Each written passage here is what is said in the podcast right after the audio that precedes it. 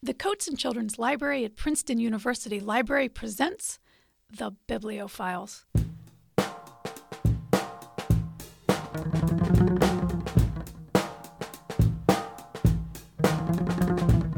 Hi, this is Dr. Dana. Today, my guest is Kevin Sands, author of The Blackthorn Key Adventures, a series that begins with The Blackthorn Key and follows with its sequel, Mark of the Plague. The third book, The Assassin's Curse, was released this month. London, 1665. 14 year old Christopher Rowe is an orphan who, against all odds, has become apprenticed to an apothecary named Benedict Blackthorn. Master Benedict is an honest man, extremely knowledgeable about his trade, and most importantly, has great affection for Christopher. But there are rumors of a cult in the city, and when Master Benedict is murdered under mysterious circumstances, Christopher and his friend Tom decide to find out who or what killed him. The answer, as it turns out, is nothing Christopher could have ever expected. In the second book, Mark of the Plague, Christopher and Tom again find themselves searching for hidden answers in London amidst a massive outbreak of the plague. Nothing is quite what it seems, and Christopher's fast mind, apothecary skills, and code breaking abilities are put to a strenuous test. The third and most recent book, The Assassin's Curse, follows Christopher, Tom, and their friend Sally as they journey to Paris to uncover the culprits behind multiple assassination attempts on the royal family. The more they investigate, however, the more they become involved in the search for a centuries old treasure that people are definitely willing to kill for. Imagine fast paced, high stakes detective stories set in the 17th century, and you have the Blackthorn Key Adventures. The books are absolutely fantastic, with lots of action, mystery, puzzles, and thanks to Christopher's profession as an apothecary, lots of things going boom. Sands effortlessly brings the 1600s to life for his readers with deft historical touches. The books are also incredibly funny, too. I especially appreciate the banter between Christopher and Tom as Christopher unveils his latest and most likely dangerous plan. Give yourself plenty of time when you embark on these books because you will not be able to put them down until you've turned the final page. Kevin Sands, welcome to the Bibliophiles. Thank you. Thanks for having me. The first book has a warning on both the inside and the back. Here's the quote The recipes and remedies in this book were used by real apothecaries. There's a reason why we don't see them anymore. Some are devious, some are dangerous, and a few are just plain deadly. So, as they say, don't try this at home. Seriously. So, this warning just begs the question did you try any of them? uh, well, um, I, I have to confess, there was one that I did actually try, though I, I, I tried it quite some time ago. At some point in the Blackthorn Key, uh, Christopher makes a uh, what's essentially a smoke bomb to get himself out of trouble. And when I was younger, just about Christopher's age actually, uh, me and a, a friend of mine did in fact make that smoke bomb. We made it in his parents' kitchen, um, and uh, of course we knew enough not to set it off there so we went to his garage, which wasn't probably the smartest thing to do, and he had this giant Dalmatian which he had to put in the backyard. Anyway, we we we set it off in the garage, and it does exactly what it says on the tin. It makes a lot of smoke, uh, too much. So we had to open up the garage door, and we took those big garbage can lids, and we were waving the smoke out. to that before his parents came home.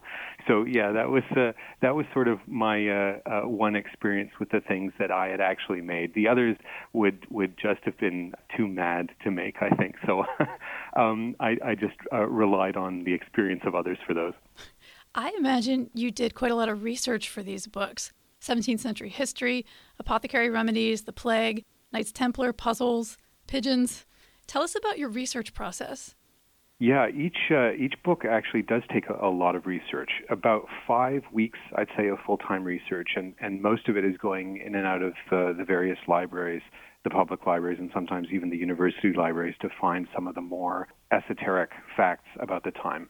And so it, it was kind of like you know, I, when I first started, I didn't know did I want to make it historical or fantasy. And when I finally decided absolutely historical, um, I really dived down into the research. So it's it's it's really just going to a lot of sources. Sometimes you go to the primary sources, and sometimes you go to other sources, and just learning as much as you can about it. And I find that that's actually not just interesting because I like that sort of stuff, but it actually helps me plot um, the stories. For example, you know, I, I learned about the Apothecaries Guild, which uh, still exists today in London. In fact, when I was in London last year, I got the chance to visit it.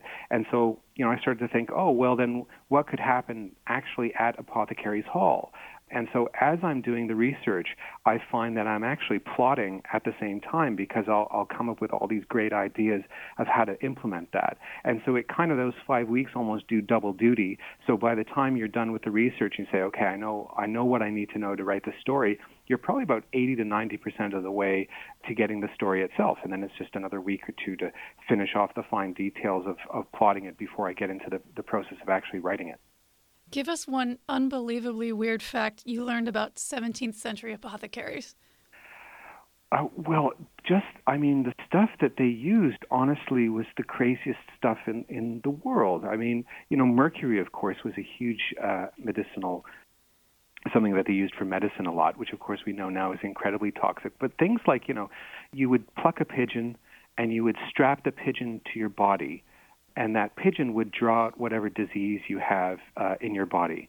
Um, so that was some, you know, and they would tie it to the queen's feet, and it's, I mean, these things are just absolutely crazy. Um, and of course, it comes from the fact that they just had no idea of anything really to do with medicine at the time. So they had a few things that did work, but most of it, honestly, was utterly nuts.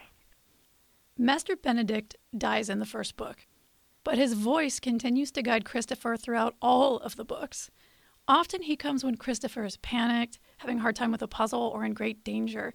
Can you tell us a little more about the character of Master Benedict and how his character changes despite being deceased over the course of the first three books? Well, when I created the character of Master Benedict, I knew right away that he was going to die. And so rather than having him die, you know, right away in the first chapter or something like that, I wanted to give the reader a sense of the relationship between them and to show that Master Benedict was was a, a stern and very fairly serious fellow, but he really did have a, a deep and abiding love for Christopher. So when Master Benedict dies, I felt like this really gives an impetus uh, for Christopher to go on and try and, and, and solve what's happening in the story. And of course, Master Benedict really has been, up until this point, the most important person in Christopher's life. And so when Christopher thinks about him, I wanted to kind of give the impression that, you know, he would sort of imagine a dialogue, he, he feels that he's having this dialogue with Master Benedict. And in fact, he genuinely feels like he's having this dialogue because he feels that Master Benedict is watching over him, which in fact Master Benedict leaves him something uh, in later books that tells us that that in fact is the case. And so I thought it was, you know, from a, from a storytelling perspective, I thought that would be really kind of an interesting thing to watch, an interesting way of Christopher sort of having an internal dialogue. And then through this, we start to get more of that sense of love that Master Benedict has for Christopher and that Christopher has for him and how much Master Benedict has taught Christopher, um, because it's kind of, you know, even when we think of ourselves, when we think of the people who've been important to us, uh, teachers, um, mentors, librarians, parents, whoever it's going to be, friends, we often imagine ourselves having those sorts of dialogues and thinking, well, what would they say and what will they do and, and what did they teach us? And I, I still, you know, I still remember things that people told me decades ago. And so that I thought was a great way kind of to let Master Benedict continue to live through the books and to have that important presence that he has in Christopher's life. On the opposite end of the father figure spectrum for Christopher is Lord Ashcombe. So far, he's proved to be a good guy, but he's really, really scary. well, I'm glad you say that because he, that's that's exactly how he is supposed to be. He is quite scary. I mean, he's the sort of very very stern fellow that brooks no nonsense. But again, that, that was sort of the kind of thing I wanted to have. He's sort of got this dual nature where deep down he's a genuinely good person and he just he cares very much. He just doesn't have any patience uh, for that nonsense and he and he absolutely will not allow anybody to threaten his king, or as we see in the books uh, themselves regarding Christopher, and uh, we'll see some more in the later books as well, really to threaten anybody that he loves and he cares for. So Lord Ashcombe is actually one of the most fun characters to write for. I, I love having him around. He keeps on losing pieces of himself literally through the books as well. yes, well, that's that's a reflection also. I think, and it was actually something that was important to me when when writing these books. You know, to understand that this is really a very dangerous and in many ways a very brutal time, and you know, a, a different kind of mentality. Because a lot of times the characters will undergo. It's almost you think of it like superhero uh, superhero violence, where you know you get knocked around, but nobody actually really gets hurt but in these books, you're dealing with people who are, you know, lots of murders and lots of terrible people, and it didn't seem realistic to me to just, you know, everyone gets out unscathed. So everyone who kind of fights has something happens to them at some point in time, and uh, Lord Ashcombe being on the front lines, he, he's taken the brunt of it, poor fellow. In the intro, I mentioned that these are like detective stories set in the 1600s. They're fast paced and they often involve dangerous situations and narrow escapes. Christopher has to keep his wits about him, but also react very quickly. Would you be willing to read a passage that illustrates this? Uh, sure, absolutely. This passage is from the first book, The Blackthorn Key. At this point in the story, Christopher has begun to piece together the motive behind Master Benedict's murder. He finds himself trapped in an office in the apothecary's great hall. Three apprentices with nasty intentions are coming after him.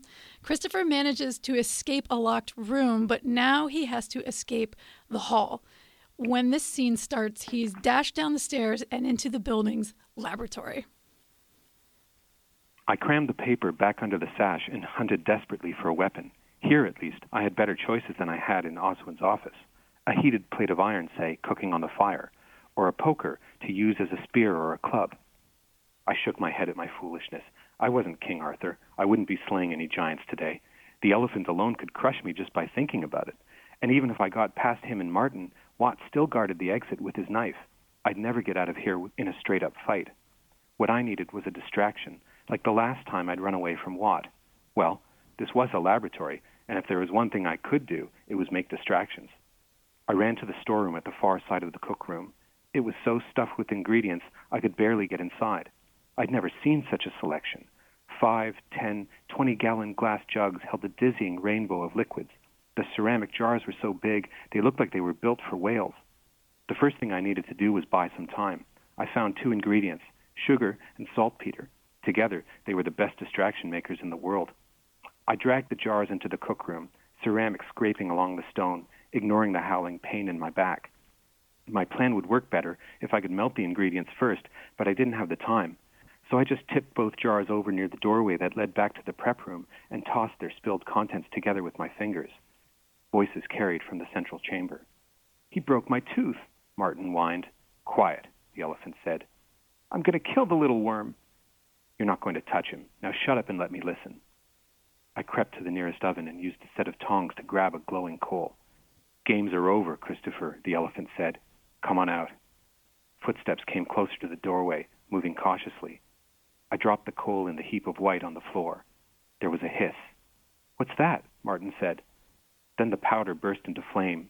Smoke poured from the mound as a rose red wall of fire erupted, keening like a banshee. Back! the elephant shouted from the other room. Get back! I fell to the stone and scrambled away, just as scared as the others. I'd never mixed so much sugar and saltpeter before. The inferno spattered hot caramel drips at my shoes until the grains were spent, leaving a charred splotch on the flagstones. Smoke filled the room, a fog of white. I could barely see inches in front of my face. God's breath, he set the hall on fire, Martin said. Christopher, the elephant called, get out of there. You'll kill yourself. He wasn't half wrong. The smoke was what I'd wanted. The haze would hide me and keep the others out for a minute or two. But the cloud billowed everywhere, stinging my eyes and choking my lungs. I ran back to the storeroom, hacking and heaving, gasping for air. I grabbed the spare apron and tied it around my face, covering my nose and mouth, hoping it might filter some of the smoke. It helped a little, but I couldn't stay in here much longer.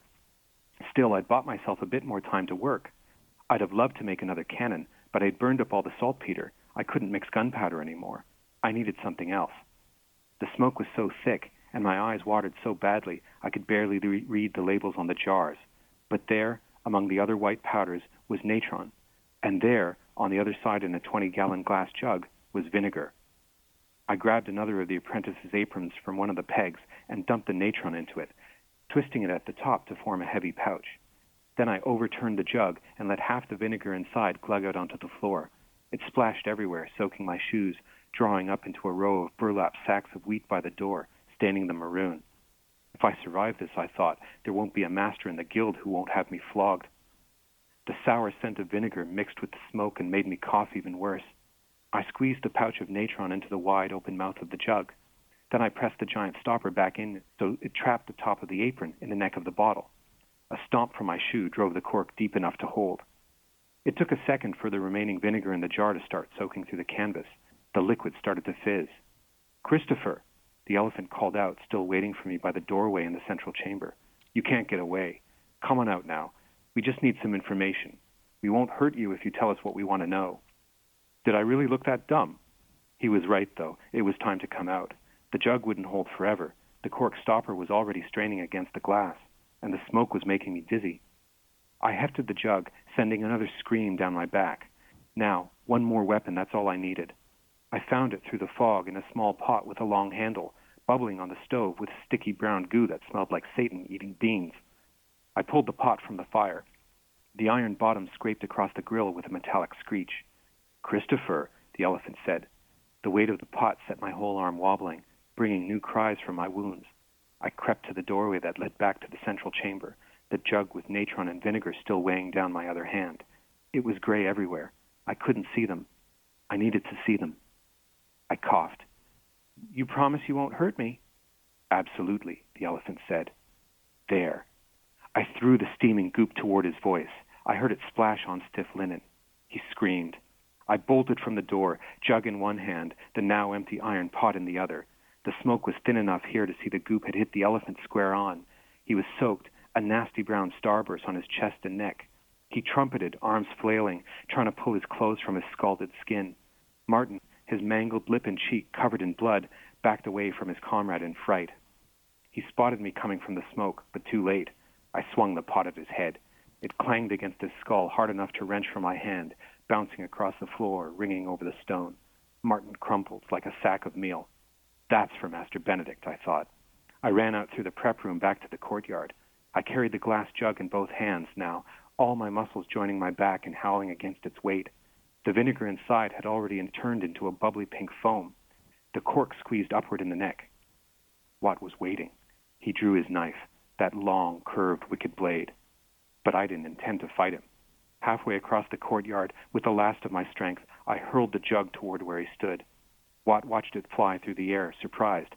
It was a clumsy thing, easily sidestepped. He did, just like I'd hoped. I dived, skidding across the stone to slam into the back of the well, putting it between me and Watt. The jug hit the ground. It exploded. The glass shattered with an ear splitting bang, sounding like the biggest cannon in the world. The fearsome pressure from the mixture of vinegar and natron blew shards so far they plinked off windows on the third floor, pitting the courtyard brick like a thousand Saracen arrows. Chips of glass, flecked with pink foam, rained down beside me, where I lay protected from the blast behind the cover of the well. I stuck my head over the rim to see what had happened. Watt writhed on the ground, still gripping his knife, the blade scratching against the stone. His right side, from boots to hair, was plastered with red. I didn't know if it was vinegar or blood. I didn't stay to find out. I sprinted past him, flung open the door to the hall, and fled into the street. After what I'd just done to the place, I knew I'd never get to return. What's the most difficult thing about writing a scene like this? Well, you always have to consider it on two levels an action scene. There's sort of the main goal. What does the character want to get? So it's kind of like where are you getting? You're going from, you know, A to Z. Really, what an action scene needs to be is not one big piece of action, but rather a few miniature actions. So it's kind of like to get from A to Z, first you go from A to B, from then from B to C, then from C to D, and so on. So it's like in the passage we'd heard, it's kind of like, okay, first he's trapped. So what is he going to do? His immediate problem isn't now just getting out of the hall, which he needs to do. He needs to escape entirely. He's trapped inside a particular room for which there is no exit. So he needs a solution. So what is that solution? He makes himself a smoke bomb and fills the whole place with smoke so nobody can see him. So that kind of solves the immediate problem, but now it's caused a new problem. He can't stay there. It'll choke him. So what's he got to do? He's got to go find a new weapon to make. So he's got he makes the the weapon with the natron and the vinegar. Okay, that problem is solved. Except now, how's he going to get out of the room? And so he's got to do something else, and then again and again. And so a, an action scene, then a long action scene, really is just sort of a bunch of mini little action snippets that are joined together to get you from there. And so the hardest thing essentially is finding an interesting sequence of doing that first of all, in a way that's going to make sense. The reader's never going to think, well, gosh, that's unbelievable. But also in a way that's interesting. You know, you never want to be doing the same thing over and over and over again. So I, I find that to be the most challenging. When authors write books, they often put pieces of themselves in the characters. If this is true for you, what parts of you are in Christopher, Tom, and Sally? Uh, it's actually not true for me, as far as I know. Um, to some extent, of course, the book is it comes from me. It comes from my imagination, so it's got to have pieces of, of me in there. And so, I suppose the biggest thing that I could say is, you know, Christopher's curiosity. I have that sort of same curiosity. I just I just like to know things. On the other hand, the caution that Tom has, that's sort of mine. I'm not nearly so so reckless as uh, as Christopher is. But in general, I kind of try to stay away from putting both myself and people I know in books, and uh, for two reasons. First, I don't want to get if it's someone else, I don't want to get sued. people don't like it when you put them in because you're like they're like I'm not like that, and you're like yeah, you are. But uh, so people generally don't like that. They like it sometimes when it's their name, but not necessarily their traits. Um, but also, I find that if you start trying to shape a character too much, either of yourself or for someone else, then you're not thinking about what really needs to happen for the story. You start thinking, well, that person wouldn't do that. But that's not the point. It's, it's what does the story need to happen? And actually, that's kind of a big piece of advice for especially aspiring writers, I find, because a lot of writers, especially their first couple of manuscripts, maybe, the first manuscript especially, they kind of put themselves as their main character. And you can tell, you can always tell because the character is just a little bit too good. Their flaws are often not really flaws, and everything just kind of works out for them. and it's, it's because that's what happens, right? It's like, well, it's me, and I want, and I'm a hero naturally, and it's like I don't want anything bad to happen to me. But your job is to create, you know, characters who are, of course, interesting, and and and flaws make make a character interesting. You know, part of Christopher's fun is that he's reckless sometimes, and he doesn't really think necessarily in advance of what he should do. It's often an amusing trait and a fun trait, although not for poor Tom, I guess, who has to go along with him. But you know, it's it's it's a bit of a flaw, and you want them to have that. And of course, as a writer, your job is to take these characters whom you love, you genuinely do. I, I love Christopher, I love Tom, I love Sally, all of them. But my job is to is to take them and make the worst things in the world happen to them um, because that's where the drama comes from. And so you kind of have to have that, I'm really sorry, guys, but this is going to hurt a little bit. And so those are the two main reasons why I avoid putting real people and real things, including myself, in books. Please tell me you had a pigeon like Bridget when you were a kid. Never, never. I've never had a bird. I had a dog, but I never had a bird. I was I and actually when I originally started, I thought, you know, I'm going to give him an animal because it's a good way to see to see him caring for something and taking a certain responsibility that we, he would have. And it's also kind of fun sometimes just to have an animal character. And I'd originally thought maybe a dog or a cat or something like that. But then I realized, again, to serve the needs of the story, what did I need? I need an animal that could kind of go anywhere. And so, you know, as a pigeon, Bridget can fly. And so I said, okay, so we'll make her a pigeon. And then came the real challenge, of course, because you know she's a pigeon. So writing writing a character of a pigeon isn't the easiest thing in the world. So one of one of the things that delights me the most sometimes when I hear from readers, they'll they'll say my favorite character is Bridget, and it's just like thank you for saying that because I had to work really hard to you know to get a, a pigeon and make her into a real character. The third book ends with a tremendous cliffhanger. Can you give us a hint about what's to come? Anything? I uh, okay. I'll say this: we Christopher sort of gains a nemesis. And that nemesis uh, will be played out in various fashions over several books to come. In fact, I'm working right now on Blackthorn Key number four. And no spoilers, but I will say it actually doesn't really involve that nemesis at all. Instead, we're going to start to learn piece by piece, book by book, a little bit more about this nemesis. And then eventually, of course, there will be sort of a showdown. And we'll get we'll get to that point. But it's going to be something that's going to be hanging over Christopher's head for quite some time before it gets resolved. Kevin Sands, thank you so much for coming on the Bibliophiles today. Thank you for having me. It's a lot of fun.